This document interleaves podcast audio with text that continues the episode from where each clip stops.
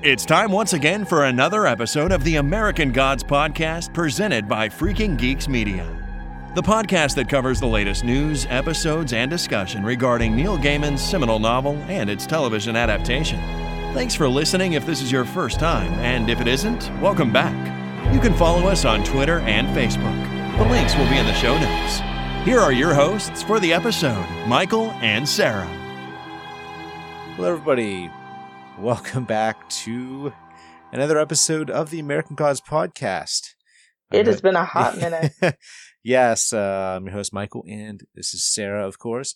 Hi, Godling. And uh, first off, Sarah, I think we should talk about the fact that we did not get a preview for the season out. And uh, That's my fault. yeah, As you can hear, I'm still don't sound that well, but I was really, really sick and I'm getting over it now. And I sound very, you know, very masculine right now. yeah. So Yeah. you have to bear with me. okay, so last week uh, we were preparing to do the preview, and uh, you contacted me and you said that, "Hey, look, I have no voice. I literally have no voice. I cannot come on the podcast. I can't do anything. So, in fact, not only did we not do our American Gods preview last week, but we didn't record any podcasts, any of our Nope. podcasts. So, um, you know, that's why we don't have a preview out. And I didn't really feel comfortable with coming on here by myself and trying to to knock out a preview uh, without somebody to discuss everything with. It was just going to be me sitting here talking to myself, Bouncing and- words off the walls. and you know talking about like predictions and stuff which you know it could have worked but I, I just i feel like especially with like a preview you need to be able to bounce ideas off of other people so yeah, definitely. You definitely need somebody to discuss with. exactly all right so um but we did watch the episode right the premiere and We sure did. Yes, we did. And we should, uh, you know, take a minute and, uh, you know, talk about how things are changing a little bit for how we do things going into season two. All right. So if you go back to season one, we had a slightly different grading system to how we do things today. So the grading system we had back then, um, you know, it was it was a little different. We graded everything. We graded the episode, at, you know, at the tail end. We gave it a grade. I believe we were doing letter grades even back then, right? Yeah, I think we you're were still right. doing It was a long grades. time ago. So we were grading it, and so now uh, we're grading it with the same the same way we do our uh, freaking geeks grading system, which is uh, we break everything down into different categories. We give each category a grade, and then at the end we add everything up and we give the episode an average or a movie an average grade. So the uh, the different criteria are script, acting, directing, special effects, and pacing. So uh, we each give our grades, and then you know, like I said, we add them all up, and then you get your overall score for the grade itself. So, uh, you know, some people might like that, some people may dislike that. Um, you can certainly send in your feedback on it. We encourage let you us to. know. Uh, let us know if you have a problem with it. But you know, we have been doing this grading system for a while. We've been doing it with uh, Freaking Geeks podcast, you know, which we do, you know, plenty of movie and TV show reviews there, and and I think it's uh, you know, pretty good. I mean, look, there are some people out there that don't think you should have any kind of grading system. You shouldn't give anything a grade. It's, it's fine. You know, I um, I can see where people come from with that. Uh, some people want a thumbs up, thumbs down. Again, that's fine. Um, there's all manner of grading systems out there. This one, um, you know, I came up with just to break things down a little bit and grade the different aspects of whether it be a movie or a TV show. And, you know, I just thought it sounded like a neat idea and I liked it and we went with it. So uh, that's how we're going to do it. Uh, so before we get into anything, uh, we're going to do a rundown of information here about the episode. We're going to give our one sentence review for the episode itself, and then we'll get into talking about the episode. So, first off, I want to mention spoiler warning. Uh, we will be getting into spoilers. We will, you know, we will be breaking everything down and talking about it ad nauseum. So, this is your warning. All right, so uh, American Gods, season two, episode one, "The House on the Rock." Uh, it came out March tenth, twenty nineteen. It was written by Neil Gaiman and Jesse Alexander, directed by Chris Christopher J. Byrne. A runtime of fifty three minutes with a cast uh, including Ricky Whittle, Ian McShane, Emily Browning, Crispin Glover, Orlando Jones, Pablo Schreiber, Cloris Leachman, Peter Stormare, Yetide Badaki, and Bruce Langley, among others. So Sarah, it is quite a cast list. For it a it- it's a it's a big cast, um, and just about everybody has returned. Of course, the only two that haven't returned are Kristin Chenoweth and Gillian Anderson, who unfortunately dropped out of American Gods whenever Bryan Fuller and Michael Green um, exited. exited or were fired. Uh, nobody is. Uh, well, it depends on who you ask. Allegedly Yes. fired. Al- allegedly uh, fired, but also allegedly left on their own terms. Uh, all right, so Sarah, one sentence review. What is your one sentence review for this episode? All right, my one sentence review is if the first episode is any indication of the rest of the season, we're in for a ride of heavy handed hints, dialogue sometimes filled with empty words, but with occasional brilliance to them, topped with unfortunate shock, cheap shock value. I know it sounds harsh, but I'll explain why later. okay. Um, my one sentence review is while the premiere episode of season two retains some of the characteristics of season one, too much exposition, some clunky dialogue, and at times less than stellar effects bring down what is a promising episode. Yeah, yours is much nicer than mine. I literally wrote mine immediately after I finished the episode, so I was still kind of mad can- about the can tell. ending. So I'm There's pretty sure that's it. where some of my emotions are coming from. Okay, that's fine. All right, so plot synopsis. After the events of last season with Easter, Shadow, Mr. Wednesday, Mad Sweeney, and Laura head to the House on the Rock to meet up with some other old gods. Meanwhile, Mr. World and Technical Boy retreat in order to create a new plan of attack. That's So- accurate. Yep. All right. So uh, let let's get into this. Um. So for people that have been listening to the last few episodes, you know we we've been putting them out. Uh, we try we have tried to put them out every month, but uh, I wouldn't say we've We're not really been successful, in doing that. um, but when they released that first scene, Sarah, a few months ago, we watched it. We came on here and we talked about it. Right? We weren't impressed by the opening scene of the episode. You know, that's the one with the technical boy. You know, riding. You know, in the golf course, uh, knocking or Running the dude over. running the dude over, and then they, you know, they go to this, uh, plays, you know, this. It's a, it's called the the Black Briar. No, the Yes. Green Briar. So the Green No, it's Blackbriar. Is it Blackbriar? Okay. I'm pretty sure. So in, in okay, so in real life, there actually exists this golf course, um, and it has a secret location down below. So if this, if there's any kind of attack or anything, there are senators that will go there and they will be hidden away, you know, for the safety of the country, that kind of thing. So it's like this Oh, thing nice actually for exists. them. Yeah. Um, so I think obviously they they pulled this from real life in order to kind of use this as a a uh, storyline for Mr. Town or not Mr. Mr. Town, Mr. World and uh, Technical Boy. Yes. So we weren't impressed by this, and for good reason. It felt weird. Um, it, it- some of the shot selection was just weird. I didn't like it. It, it it it was like they were trying really hard to evoke season one, but it didn't. It didn't feel like it was working very well. No, the dialogue just didn't flow right. The lighting was kind of strange too. Like it- felt like they were lighting it in a certain way, but they weren't. The actors weren't placed in the place where the lighting would work, and it was just it was strange, and it just was kind of a flop of an opening. And I even told Michael that when I booted up the first episode, I skipped over that first scene just because I was just like, eh, I don't really care to watch it again. Okay. Yeah. Uh, so after that, we have Shadow, Mr. Wednesday, uh, Mad Sweeney, Laura. They're in the car. They're driving away. They've driven away from Easter, um, and everything that happened at the end of season one.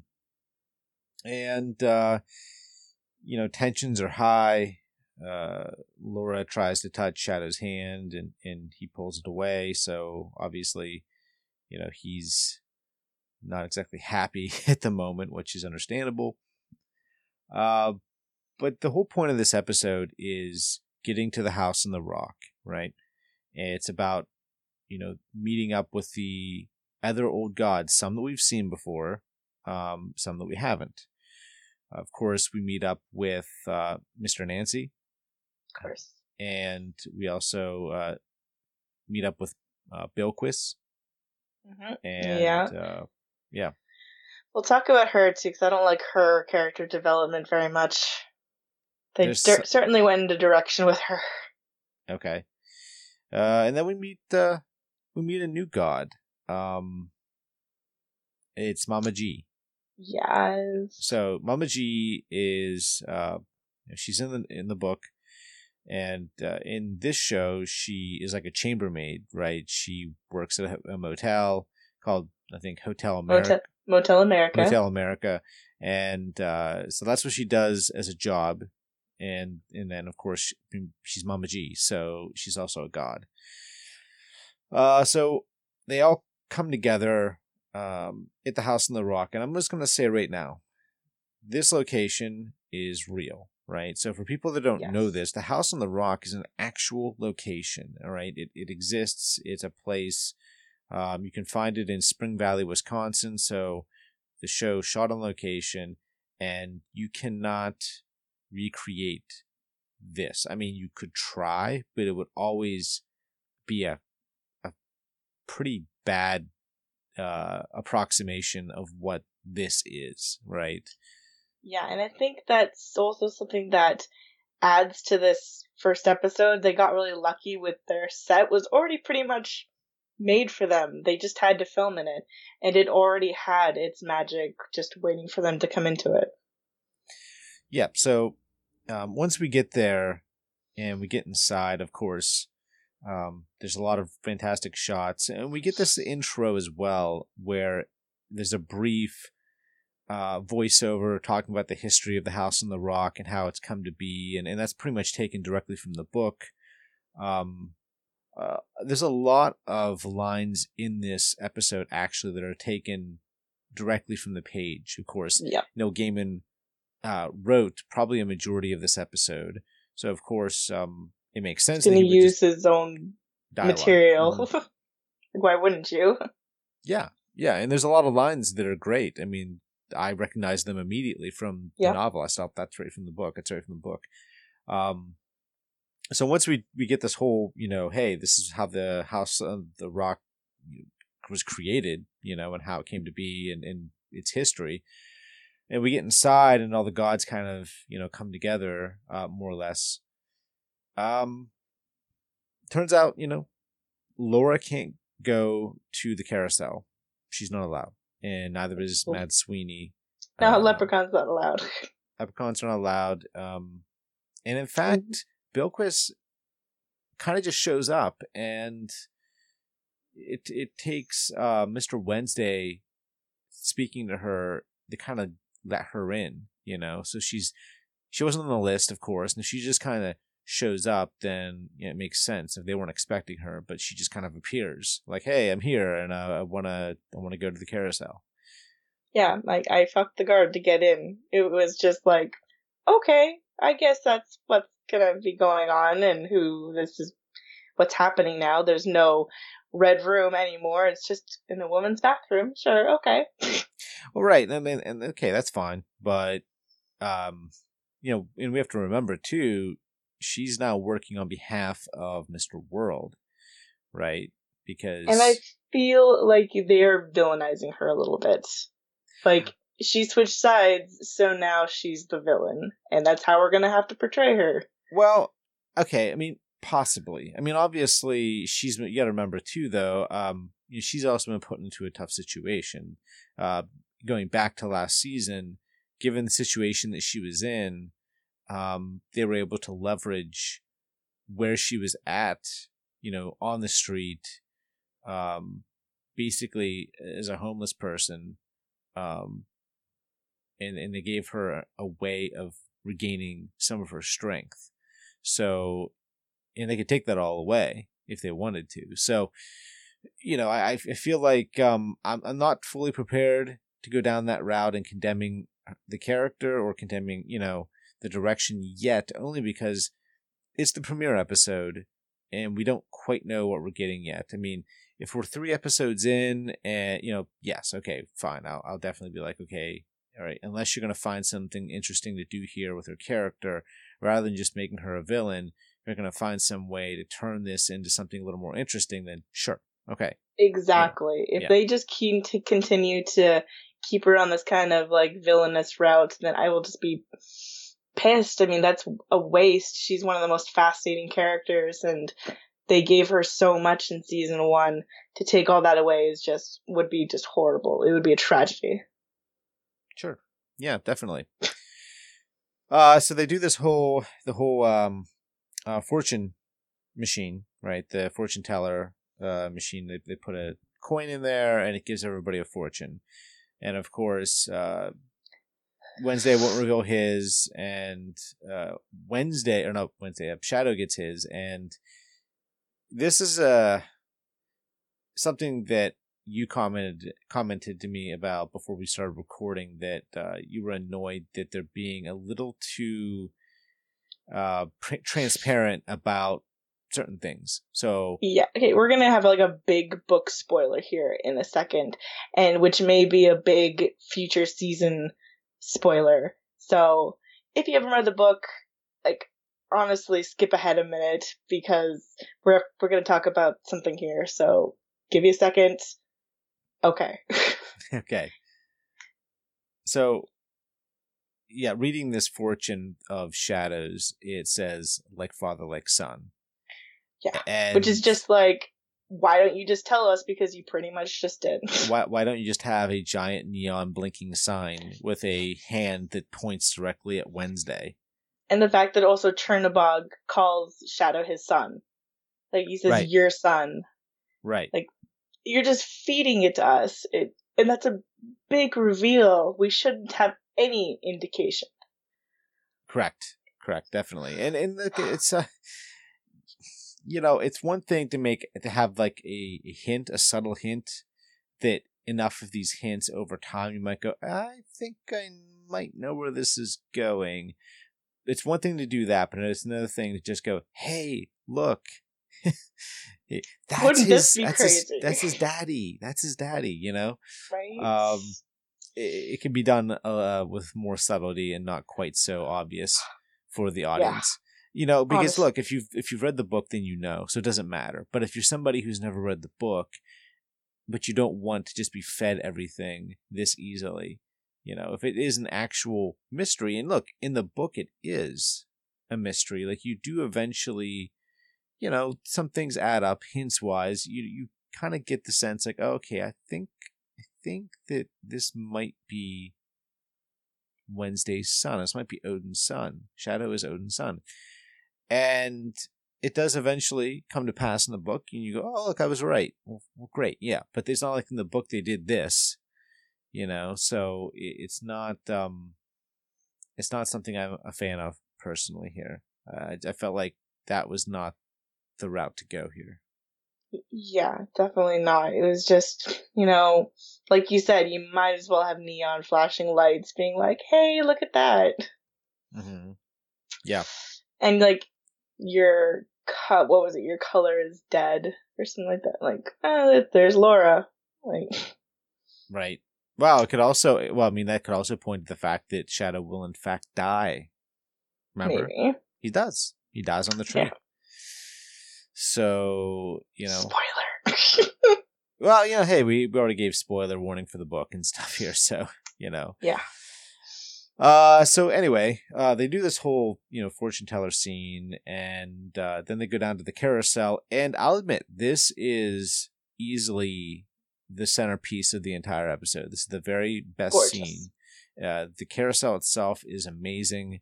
Um, the direction, the I will say, the direction here from from director Christopher Byrne is, I think, directing wise, the best aspect of the entire episode. There are other there are other times in this episode where I, I didn't feel like the direction was all that creative uh, or striking in terms of the imagery. But here I felt like this is as close as I felt like he came to season one David Slade material. Yes, and that's mostly because that carousel is already that gorgeous. You already have the perfect centerpiece. You just have to make sure it's shot in the most perfect way.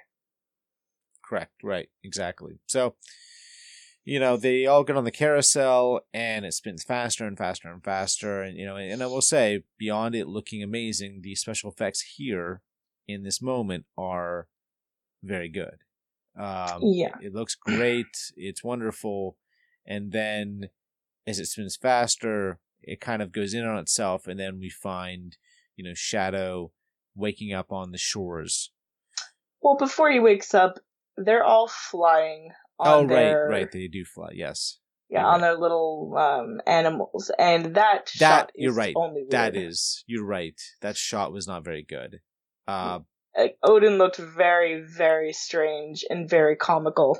yeah. There's um the look on his face as it his face like came rushing towards the camera. It It's did. just so creepy. It was. It was weird, and I didn't really think that was that was. You're right. That was the one aspect of the CGI in this whole sequence that I felt was not very good. Otherwise, I thought it was it was excellent. Um, and I don't care how much that scene cost you. You should have just cut it out. All right, so so we get to the shores. This is within uh Wednesday's mind. And okay, so he, Shadow wakes up on the shores. He's met by Bilquis and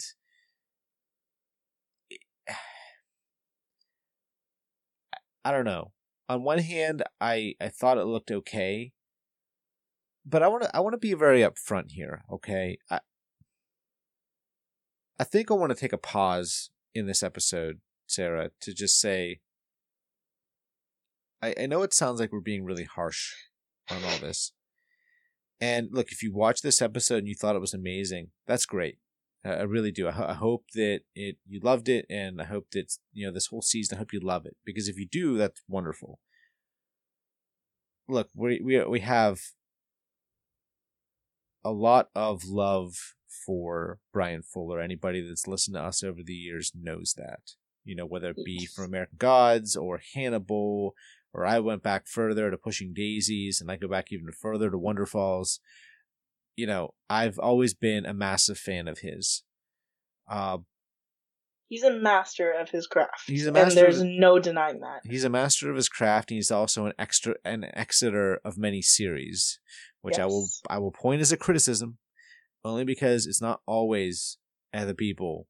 I mean, he he left Star Trek Discovery. He left um, ah, what was that show he just left recently?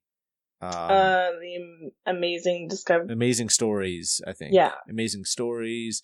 Like like this has happened many many times. It's not always this or or being canceled, right? Like Hannibal was, or uh, Pushing Daisies, right? So I'm gonna say right up front, I, I think there's some room to criticize him in that area, and that it feels like he's just jumping on and jumping off some of these shows too for whatever reason. So I'm not gonna sit here and pretend like he deserves no criticism because that won't be true. That being said, uh, getting back to talking about the criticism for this episode, I know he's not there, and maybe it isn't fair to compare this season to last season so much, but that's what we have. And you can fault last season for certain things. Uh, there were faults. I mean, the, the- season one was a very, very good season, and I really enjoyed myself. But it did have, it did have some issues. That goes without saying. It does. It has Yeah. issues, but it was a beautiful, beautiful show, and you could tell. uh, the special effects were, were were very good, especially for season one of a show, which was a gamble, and uh, it was always beautiful. And I, I think that the combination of Fuller with his style and David Slade with his technical abilities behind the camera, it it was a fantastic combination that gave the first season such a distinct look. And here we are criticizing, and they're trying their best. I I I don't believe that they're just half-assing it. Okay, Yeah, I no, do believe they're trying. For sure, we believe everyone involved with this loves this show hmm and that they're trying to make it the best it possibly can be. But unfortunately, some things are a hit, some things are like some things are great, but there's quite a few misses. And this is the scene Right. in Odin's mind is one of them. So you know they're trying to approximate the style of Bryan Fuller. You know, if you go back to season one and you see some of the scenes um, that kind of really resonated, uh, there were there were plenty, and they're trying desperately to, to give you that look that he he gave um, in season one. Like uh, if you remember, go back to season one, you had uh, um, Mr. Ibis, right? Mhm. So you remember all those scenes. Uh, this scene is kind of looks to a degree like that. Um, this guy's kind of got a similar look to it and everything, and they're trying their best to kind of make it look like that. But it, it's just it's not as dynamic. Um, it the special effects at times look good, and at times feel like they could use more work Yes. but it, it is what it is and and I'm, I'm like i said i'm not saying it's the worst thing i'm not saying oh my god this is absolute garbage i'm not i'm just saying it's not as good and like i said maybe it's unfair to look at it like that but you know season one is the best the show has been and you either need to match up to that or you need to try to exceed it. Or do your best and it's just they're trying but they're not there and you know this thing in odin you know this world in odin's mind that they go to to, to meet is yeah it's just um Because Bryan, when Bryan Fuller, Michael Green, David Slade, when they're involved, their work is just well crafted, weird.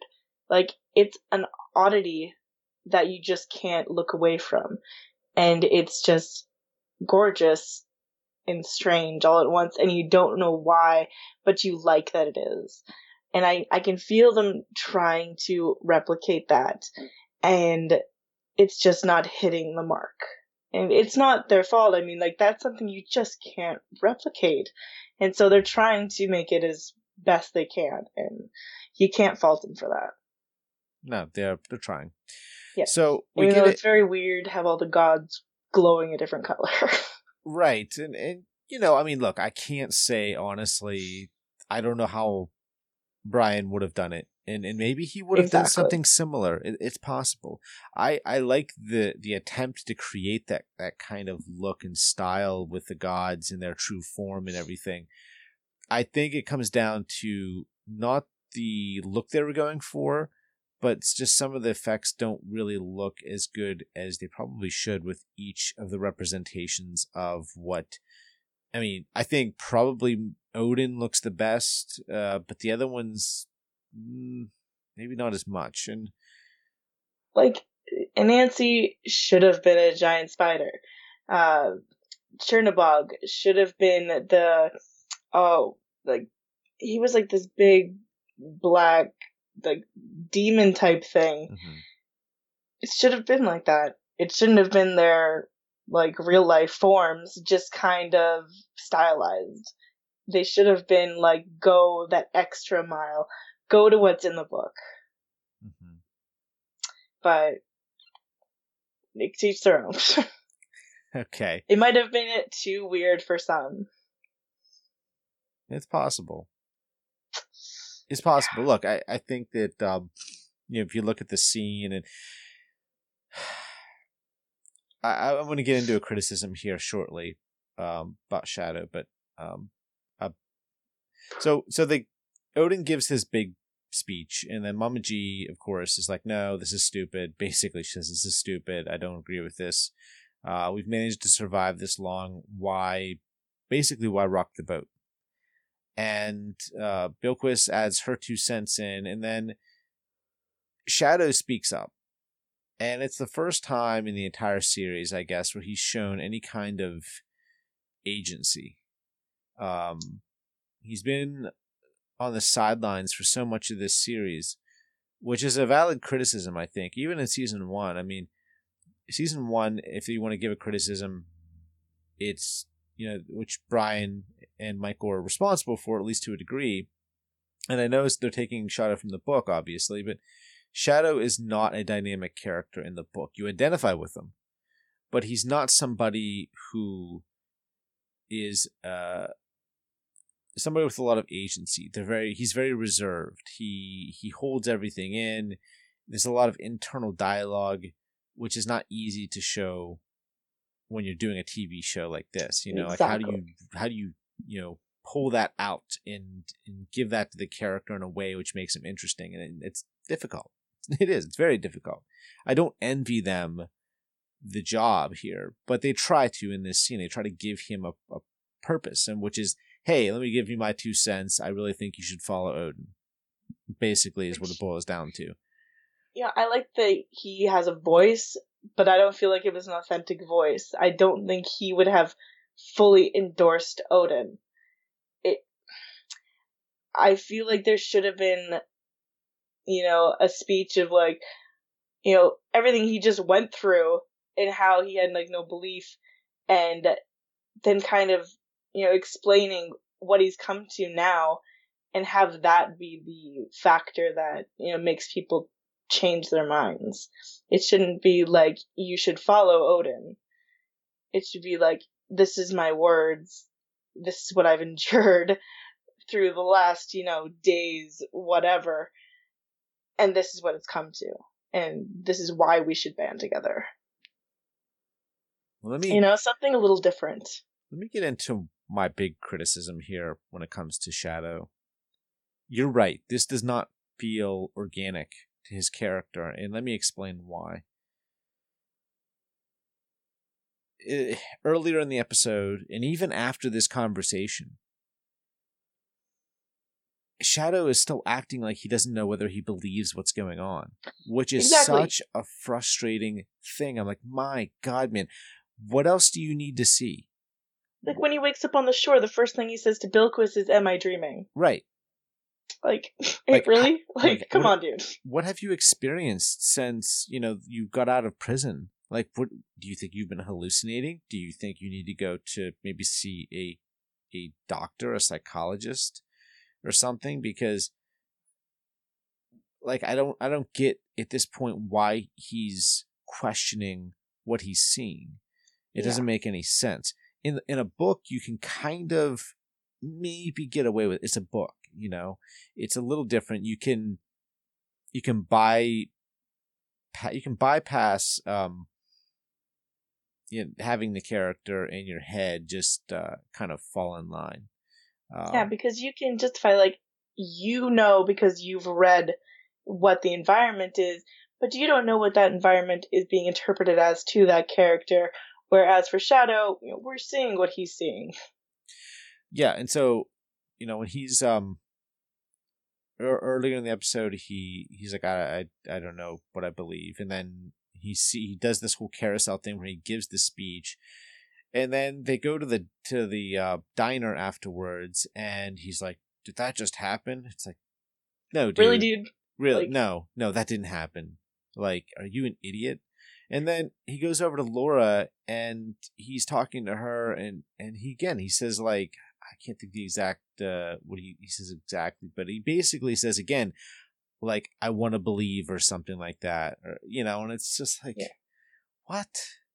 Come on, it's like, okay, you know, either you either you believe or you don't, and if you don't believe at this point, then you're never gonna believe.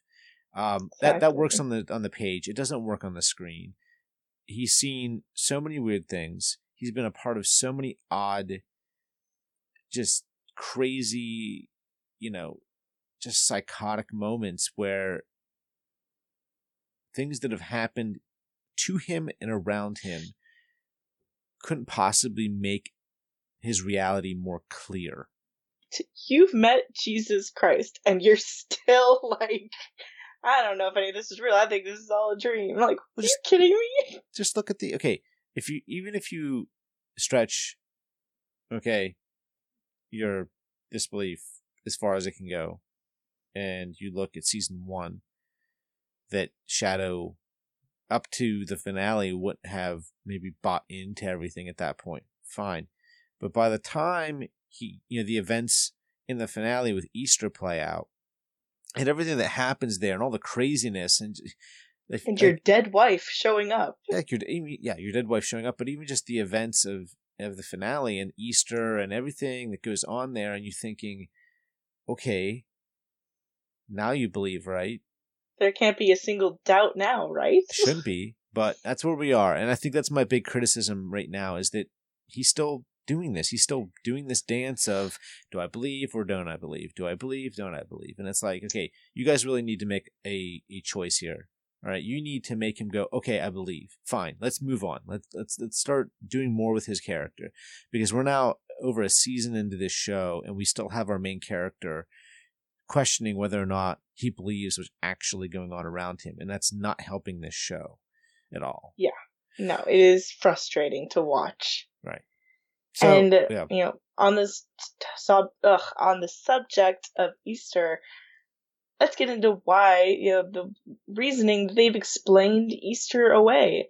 You know, the finale was this critical point of getting Easter to join his allegiance, and she shows her power by taking away the life from all around this area, and it's showing that she is siding up with Odin. It's a big demonstration, and you know, in that episode, you know, Odin drives over bunnies, and it's to show that he does not care and that's fine. It's kind of like a toss off joke, but they're using that as the reason she's not here.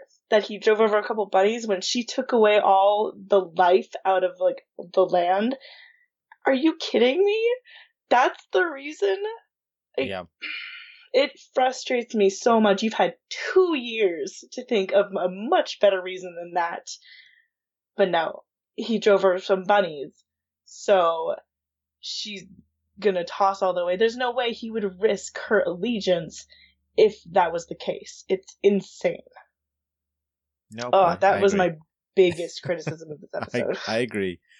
I definitely agree. So, uh, all right. So let's jump over to Mister uh, World. So after the beginning of the episode, where Mister World gets to the, dang, I, I, I can't remember whether it's Greenbrier, Blackbriar. Black I think it's Blackbriar. I think it's Blackbriar. Okay, so after he gets there and he's inside, he basically forces the older gentleman in there uh, to uh, do his bidding. All right, so yeah, he he wants him to to kill, you know, people at the diner. Uh, he needs to escalate the situation. So he's there. We see him, you know, basically putting in the order for Mr. Town, who you would, if you read the book, you would recognize who that is, to basically shoot up this diner. Yeah. So uh, that's exactly what happens, right? Um, you know, there's a bullet shoots right through, hits through the window, and starts hitting people. And by the way, these uh, some of these people are just regular people. These are not yeah. gods. They're they just, hit yeah. every character. We don't give any care about, and then they hit one we of course do care about. Just right. one. Just one. So this whole thing plays out, uh, and then there's a, a bullet. Uh, we do get a, an up close shot. it, says I, the guy's brains. No, no, no, no, no. The the the writing on the bullet. Oh, oh do oh. sex mortem or something like that. Yes, it's like something like death of gods or something like that. um, God killer. I don't know, something like that. It's just it's meant to like bash you over the head with that yeah. whole like, hey, this is for killing gods. Um, but anyway, you know, this whole thing goes down. Shadow ends up, you know, knocking Laura down and then running out the back door. He ends up taking down Mr. Town. And then, because this episode couldn't get any weirder, but, you know, I'm saying, like, This it, is the one part I liked. this is the one part I hated most of all. really? Is he got sucked up in the air in a UFO. Into a spaceship. He got sucked up in a spaceship. Like, really? Like, I got to That the end the of the. One part I liked. I thought that was stupid. I just I sat there and just shook my head and thought, why couldn't you just look for for Neil Gaiman, who apparently like needs the show to hew more closely to the book, has suddenly decided that rather than you know have the character get knocked out and thrown into the back of uh, a a vehicle and you know driven away, which would make sense, you know, in terms of trying to achieve the same goal. Instead, he's going to get sucked up by a damn UFO. So I that like so that Laura could come out and see a glowing like orb in the distance floating off. floating off where which is what she's going to have to follow in order to find I don't know how she's going to get up in the sky and actually save him but whatever. She's Um, Laura. She'll figure it out. But uh, the reason I like that is because Mr. World, when he was doing that big whole speech at the Blackbriar to that guy, he was talking about how, you know, the president's nothing but a cardboard cutout. I am the man behind the man, blah, blah, blah. And one of his lines was, I was Roswell, I was yada, yada, yada. So I like that they also tied in a UFO into, like, having, you know, said on the Roswell incident. Like, that's kind of funny. I don't know. I liked it. Well, I, I don't know. I just that was the one thing better. that felt a little Bryan Fuller to me. Hmm. I feel like that's something he would do because it's just a, that kind of weirdness. Well, the weirdness, but see, I think if he'd have done it that way, I think maybe he could have found a way to do it a little better. But I, I don't know. Like, I, I have no problem departing from the source material. You know, we're both fine with that. It's Yeah. just that it seems to go against what what Neil Gaiman wanted, which was for things to play out much more closely to how the happened in the book, the book. rather than the detours that Bryan took. But then to like just make it a UFO, like whatever. I just shook my head and thought, oh, fine, whatever. I don't care. Um, stupid. Anyway, um, Fair. yeah.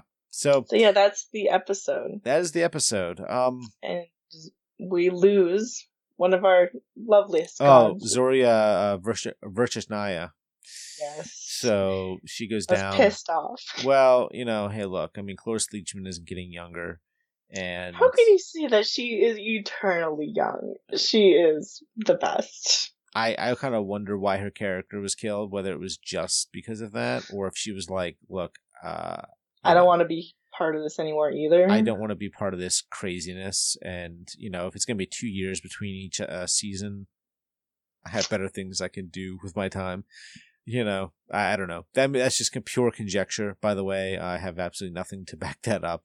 Yeah, Uh, exactly. This but, is all you know, us. it could also, walking. but again, it could also just be that was the plan all along. So, Yeah, you know. maybe she wanted to exit as well. Maybe there's a contract thing and she had to put in an episode. Who knows? yeah, it's hard to say. Yeah, but it's sad nonetheless because she's another one of the favorites. She's awesome in every way. Like her like arc in the first season's fantastic. Mm, She has some of the best dialogue and for her to just be cut down to the first episode, it's pissed me right off. Okay. All right. Well, I mean, I understand. But I do I love the emotion that Odin had for her. It felt genuine. Okay. That's that's good. It's good to know. You know, that you could see some kind of emotion on him. Yes, Something. that he genuinely cared about her departure. Right. And Chernobog pissed off as always. That's definitely a plus. Yeah. His lines were great. Um, all right, so Sarah, why don't we get down to our grades? So what would you give the script and for this and why? Oh my god, I forgot to write them down. I told you what they are, but I forgot Ah. to write them down. Uh I think for a script I gave it 68. yeah, you gave it a 60. Yeah. Yeah. Uh yeah, script um definitely a 68 because it was just I think clunky is the best word to give it. It's very Like there's moments of absolute, you know, beauty and brilliance and some good writing, but then there's just a lot of scatterbrainedness that we've talked about and stuff that just doesn't make sense, huge plot holes. And there, it felt so rushed, you know, we didn't get, you know, Chernobog showing Shadow the um, graveyard miniature that's just was a great scene in the book. We we didn't get um, Anansi, you know, giving his stories, you know, talking about the tiger. Um, just fantastic things that they should have had happen at the House on the Rock, but it was just, you know, we need to get to point A to point B, and then we need to get to the diner, and everything needs to kind of get pushed into it, and that's what it felt like. It felt like you were being pushed through several doors through this episode. You just there was no time, you know. Okay. Uh, for me, I, I, gave it a seventy-eight.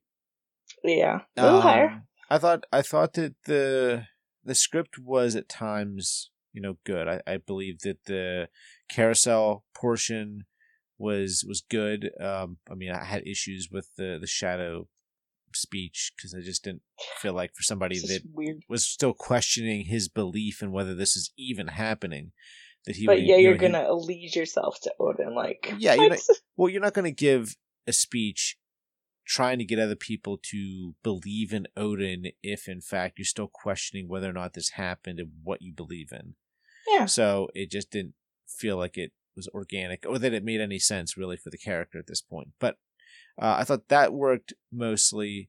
Um, I like some of the. There was still some really good character stuff in this uh, episode. Um, some conversations between you know different characters that uh, was good. The Mad Sweeney and Laura stuff is still uh, fantastic. Um, you know, there's good stuff here. It I, I it was a solidish script for me.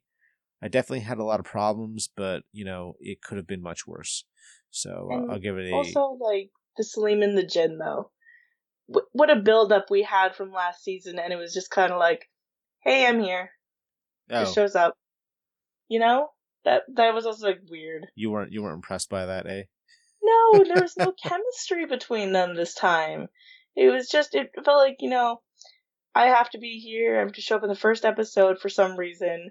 I can't show up afterwards and have like an actual moment. This has to be rushed again.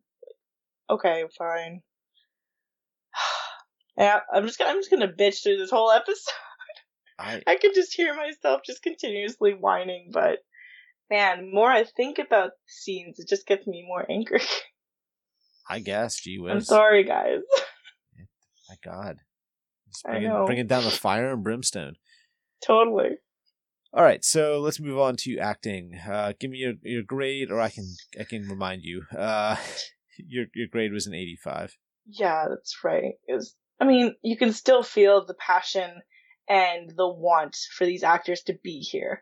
I mean, everybody still, you know, they obviously really love the story and really like working with each other. You can totally still feel that. Their acting is still superior and it's awesome. And it's one of the best things about this episode is their acting. So definitely gave them an 85. They deserve it. Okay. Uh yeah, for me, uh pretty close. I have an 88. And yeah. and I pretty much agree with everything that you're saying here. They're putting forth a ton of effort here. We can tell um, these are really good actors that obviously love this material.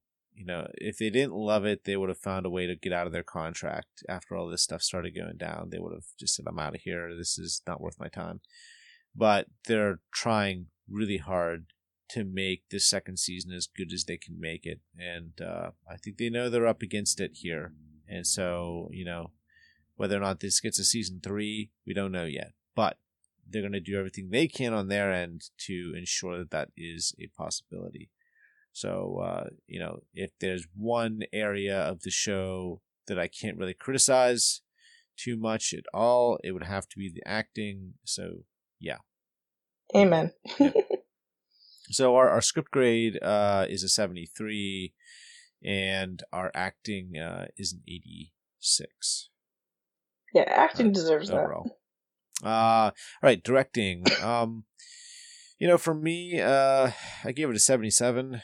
I felt like the the show uh, looks kind of ish like what you look they're trying like i said earlier they're trying to approximate the same style this the sh- kind of shot selection uh you know the the very distinctive look that american gods was in season one. It's not really there but they're doing their best. So you know it is what it is. Um i thought that there were times where christopher byrne uh, was successful in Yes. in kind of recreating that look and the color palette and everything but it's just it's he doesn't take it far enough which is the problem you have to be willing to go a little further than what he was willing to go in this episode so there were times where he came close there was even times where i thought he was spot on but then there was also other times where i i just felt like um What is happening? it the, there were times where I felt like the it looked flat to me. Yep. So um, yeah. So it looked good at times and it looked flat at times. So that's why it's getting a seventy-seven. Uh, you gave it an eighty, Sarah. So what were your thoughts behind that? I just thought he, you know, he came in, you know, he's did a good job with what was given to him. Like as we discussed, you know, it's not what it could be. We know the greatness it could be, but for you know someone to come in and take a swing at it, he didn't do bad at all. Um, most of it was, you know, pretty well done, and I can't really knock him too much because I mean, you have a pretty amazing setup. Like you have the house on the rock to shoot at. That's, I mean, how could you really go wrong? Everything you, every turn you make, something is interesting. So there's always something catching your eye in every scene. So I gave him an 80 just because, you know, none of it was terrible directing. it was all pretty good directing. Yeah. Yeah, okay. So our uh, our directing grade is a uh, seventy-eight. All right. So the special effects, we're tied with seventy-five, and I th- I'm pretty sure we're gonna be uh, agreeing with uh, each other in terms of like the special effects were good in spurts. There were there were scenes where I felt like, wow, you know, I'm impressed. Like the the whole history of the House on the Rock, where we kind of Yeah. got to see uh, it, it kind of come about, be created, people kind of coming into it, and some of that is using special effects and it being built, and it looked really good. And you know, there were other times where I was really impressed by what I was seeing, uh, but then, like you said, there were just shots that really didn't work. You know, Odin flying towards the camera, his face looked really weird and kind of like stretched and odd. Yeah. I mean, not in like a really cool way, like oh, that's a that's just a stylistic choice, but more like a ah, that's not really good at all. It's really just bad. So, um, yeah, it's something that they did wrong and they couldn't make it right, so they just left it. Yeah. So I don't know. Uh, again, I, I thought it was good at times, not so good at times. So it gets a seventy-five. Yeah, and I gave it the same thing, and for pretty much the same reasons. Like, it was hit and miss, but some moments were absolutely fantastic, and some were just kind of, eh, that's kind of weird. But, you know, it's only the first episode, you know, so that, that's why we're giving it that 75. Who knows what we're going to get in the next one? That's true. Yeah, yeah. All right. Gotta so keep an open mind. Got to keep an open mind, right? Um, pacing, uh, I gave it a seventy-four. You know, I thought the pacing in this episode was all right. Uh, there were times where, however, uh, the dialogue got a little too expo- expository. Um, sometimes the characters just ran on, and you know, you and I were talking a little bit before the podcast, and I said, you know, sometimes you can get long conversations or even get a little over expository uh, with the dialogue between characters. And the way you combat that combat that is that you make the conversations reveal aspects of the characters, what they're thinking, what they're feeling, who they are, things like that, so that it, it serves a dual purpose. So for some reason you feel like you want to explain something more, but you find a way to attach it to a character, a char- character, and who they are and their motivations and, and things like that, like to help re- you know reveal the characters, make them more three dimensional. Uh, it is a way to make the dialogue work in a way that it wouldn't if it was just a character yammering on for you know five minutes and you know boring everybody to death. Exactly. Like when it has something to do with the character himself, or it has it connects to something that's prevalent, it just makes it fascinating to hear and to dissect. Like, like we're gonna just harp on you know when Bryan Fuller does it, but, but seriously, when Bryan Fuller's stuff you know, the dialogue is fascinating. I can trace lines of connections from season three of Hannibal to season one of Hannibal. Like, there, like, there's so much depth to the writing that you can always find something new every time you watch it where it's just not straight, you know, here, this was written in the book, so it has to be here. It's not there just because it has to be. Or that we're just moving to the next scene. You know, it has everything he writes or everything he puts into his stuff has a purpose. And I didn't feel that. Like I felt like we were just sometimes we were just saying dialogue to move along, you know, you know? Yeah. Yeah, and I think that leads me to my my score, which is a 74 for the pacing. You know, I felt like, you know, once we started the episode and, you know, we were driving along on the road with our main characters, you know, that was fine. And once we got to the house on the rock, that's when things started to kind of slow down significantly for me. You know, we got to the point where the characters were just standing around and talking, and you got to be careful with how opaque you make your dialogue. You know, it's um, you can if you start getting too opaque with your dialogue, it it makes it difficult to really feel like you can understand what's going on and they just it feels like the characters are starting to talk at each other instead of to each other and yeah. uh, that's a problem so it could be worse than the pacing i i felt like a 74 is is okay um, it just shifted a lot in this episode and and i didn't think that it worked quite as well as it could have um, if they were a little more judicious with their editing when it came to cutting out some of those those I don't know, over expository dialogue, you know, exchanges, or did we really? I know it's it was. Some people would say it would be a Bryan Fuller thing. That did we have to stand there for five minutes with the fortune teller scene? Did we have to go inside the fortune teller machine to see the creation of the of the fortune itself? I mean, it was kind of cool. Don't get me wrong. I thought it was neat. I liked it, but that scene in particular just felt like it was a little too long. I didn't need to see everyone get a freaking fortune. Yeah, they could have found a way to. Well, everyone's getting their fortune. If you need to do this, have everyone doing this, or at least the people that are most important. And yet, we're not focusing on that. We know they're getting their fortune, but there's a conversation going on between two characters, which would be much more interesting. Yeah, exactly. kill two birds with one stone. Make an interesting conversation that isn't over expository, but would say is a good, interesting conversation and then you also have this going down. Absolutely. Yeah. So couldn't said it better than myself. Yep. You gave it a sixty. I gave it a seventy-four. Yep. that was my lowest low. It was. Uh, so that gives us a sixty-seven uh, overall grade for the pacing. So if we add everything up, uh, my overall grade was a seventy-eight. Yours was a seventy-four.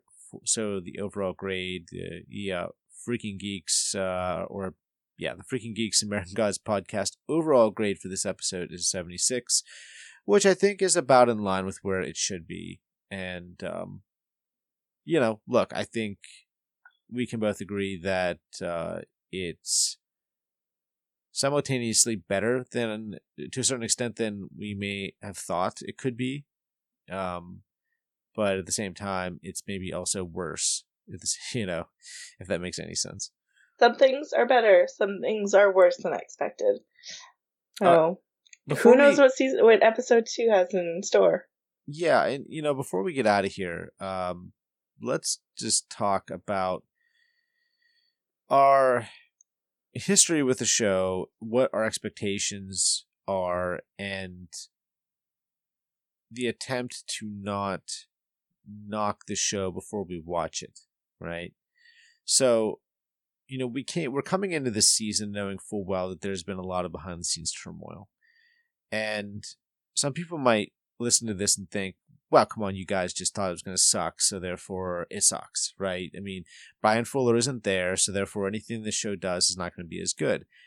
And I understand where you might be coming from. I do. It's a valid criticism. It's a valid, uh, you know, complaint, even if you really feel that. But I came into this, granted, with some reservations and some questions, and given everything that we we learned I was wary. I'll be honest. Coming in, I was thinking, oh, please just be good. Be good. I really wanted this to be good, and I still want it to be great. I do. Uh, it's possible that maybe after one or two, you know, maybe mediocre episodes, maybe this thing will kick into high gear. Uh, other shows have done that. Um, and look, this isn't the only show that's ever endured behind the scenes turmoil. And there's been other shows that have done it, and the product hasn't been good. Uh, and there's other shows that have done had behind the scenes turmoil, but it's actually turned out really good. So basically, the behind the scenes stuff didn't affect the quality. I don't know really what we're gonna get with this season in terms of whether the behind the scenes stuff is gonna really truly affect what we see on on screen. But what I will tell you, and I think Sarah would agree with me, is independent of whether Michael Green and Bryan Fuller are behind the scenes on this show, and I know we do reference them quite a bit because you know they did season one and we felt they did a really good job. Uh, independent of that, we will be watching each and every episode and judging it on its own merits. Yeah, because as much as an open mind as possible. Because it deserves that. Um, you know, they're not Michael Green and Bryan Fuller are not you know the showrunners and we don't like that because hey we like them as showrunners and we thought they did a great job but our job our real job here is to review each episode and and review it and talk about it based on the qualities that it possesses each episode in and of itself. So that's what i'm trying to say to you is um if you feel like we're just harping on this because they're not running it uh, that's not really the case. I mean, yes, we would love if they were running it, but they're not. So all we can do is say, okay, this is the next episode. We're going to watch it and we're going to critique it. Uh, if we don't feel like it measures up uh, based on the dialogue or the acting or, or whatever, we're going to say, but we're going to talk about it. We're going to say, hey, it's not really all that great. Or, hey, the, the first two episodes were really bad, but you know, this third episode was just fantastic. I mean, it, it really is, it might possibly be redeeming this season so far. You know, we don't know. We're not there yet. I don't know what the next episode's going to be like. Uh, maybe the next episode is going to be stellar. Maybe, maybe the next episode will be the best the show's ever produced. We don't know that. And we're not going to know until we watch it. So I'm just trying to let you guys know that don't feel like we're going into each episode with a preconceived notion of whether or not it's going to be good or bad. Um, I'm worried, I'm hoping, and that hope is what you have to place your faith on. That uh, we we want this to be a great show, and we're going into each episode hoping that that hope that we feel is actually um, something that is uh, um, I'm trying to think the word I want to use. It's uh, fulfilled you know. Yeah. So, eh, eh, Sarah, is there anything you'd like to add there? I know I just spouted off for five minutes. So, is there anything you'd like to add, you know, in regards to that? no, I like, I concur entirely. Like, even this episode, I went into it, you know, setting aside, you know, like, like any notion I have that the O'Brien Fuller, Michael Green were involved, or knowledge of any you know, turmoil behind the scenes. I set all of that aside and just kind of just let myself experience the first episode. And this is my true, genuine emotion. It's not from any, you know, prejudgment, anything like that. Like, I want the best for this show because it really, like you said, it deserves that. It, there's some fantastic people involved in this. The casting is incredible. They deserve it. And this story really deserves to be told. And I hope that it gets to, you know, be as good as it can be. Right. Exactly. Because, like I said, we we didn't spend uh, over a year uh, doing this podcast before the first episode ever came out. You know, um, because we hated it. you know, obviously Right. we have a lot of love for it, and so we wanted to be great. So we just exactly. want to we want to make sure you guys understand that, so that um, you don't just think that we're going to hate on every episode because Michael Green and Bryan Fuller aren't behind the scenes. Um, you know, like I said, we don't like that. We wish they were there, but other shows go through showrunners. Um, doesn't and turn mean- out great. yeah, it doesn't mean that just because they change showrunners means that the show just sucks. It's terrible. It's not the truth. That I've we've seen, yeah, we've seen other shows go through other, showrunners and they've still produced excellent shows, excellent seasons. Exactly. So, all right, um, so uh, yeah, we have episode two coming up, of course, uh, next week, which we will review. And uh, before we head out, I'll let you guys know you can send in your feedback to American Gods uh, pod at gmail.com. Mhm. And you can, uh, American Gods Podcast Sorry, at gmail.com. American Gods podcast at gmail.com. the Twitter as at American Gods Pod. That's correct. See, Sarah, you are the, the master. We're a little rusty, but a little rusty. Sorry about that. So yeah, so if you have any feedback, send it in. Send it into our email. We will definitely read it on the next episode and respond to it. If you'd like to comment uh, or on the show or our review, or bring up any topics, or give your views, your opinions, you can contact Sarah on Twitter. And if you go to our podcast, or not podcast, our uh, website, which is freakinggeeks.com, you can find this episode and you can leave comments there. And you can also rate and review it just like we do. So you can write a Exactly. review. You can then, you know, there's slider bars. You can slide the bar over. Uh, you can type it in if you want. And then it will give your grade. And, you know, if we get some people reviewing this episode, it'll give our overall grade. And then it'll have the, you know, the feedback overall grade. And the fan feedback. the fan feedback, and that's going to be pretty awesome. So you can go to our our website, you can check it out there, and uh, also if you would like, you can support us on Patreon.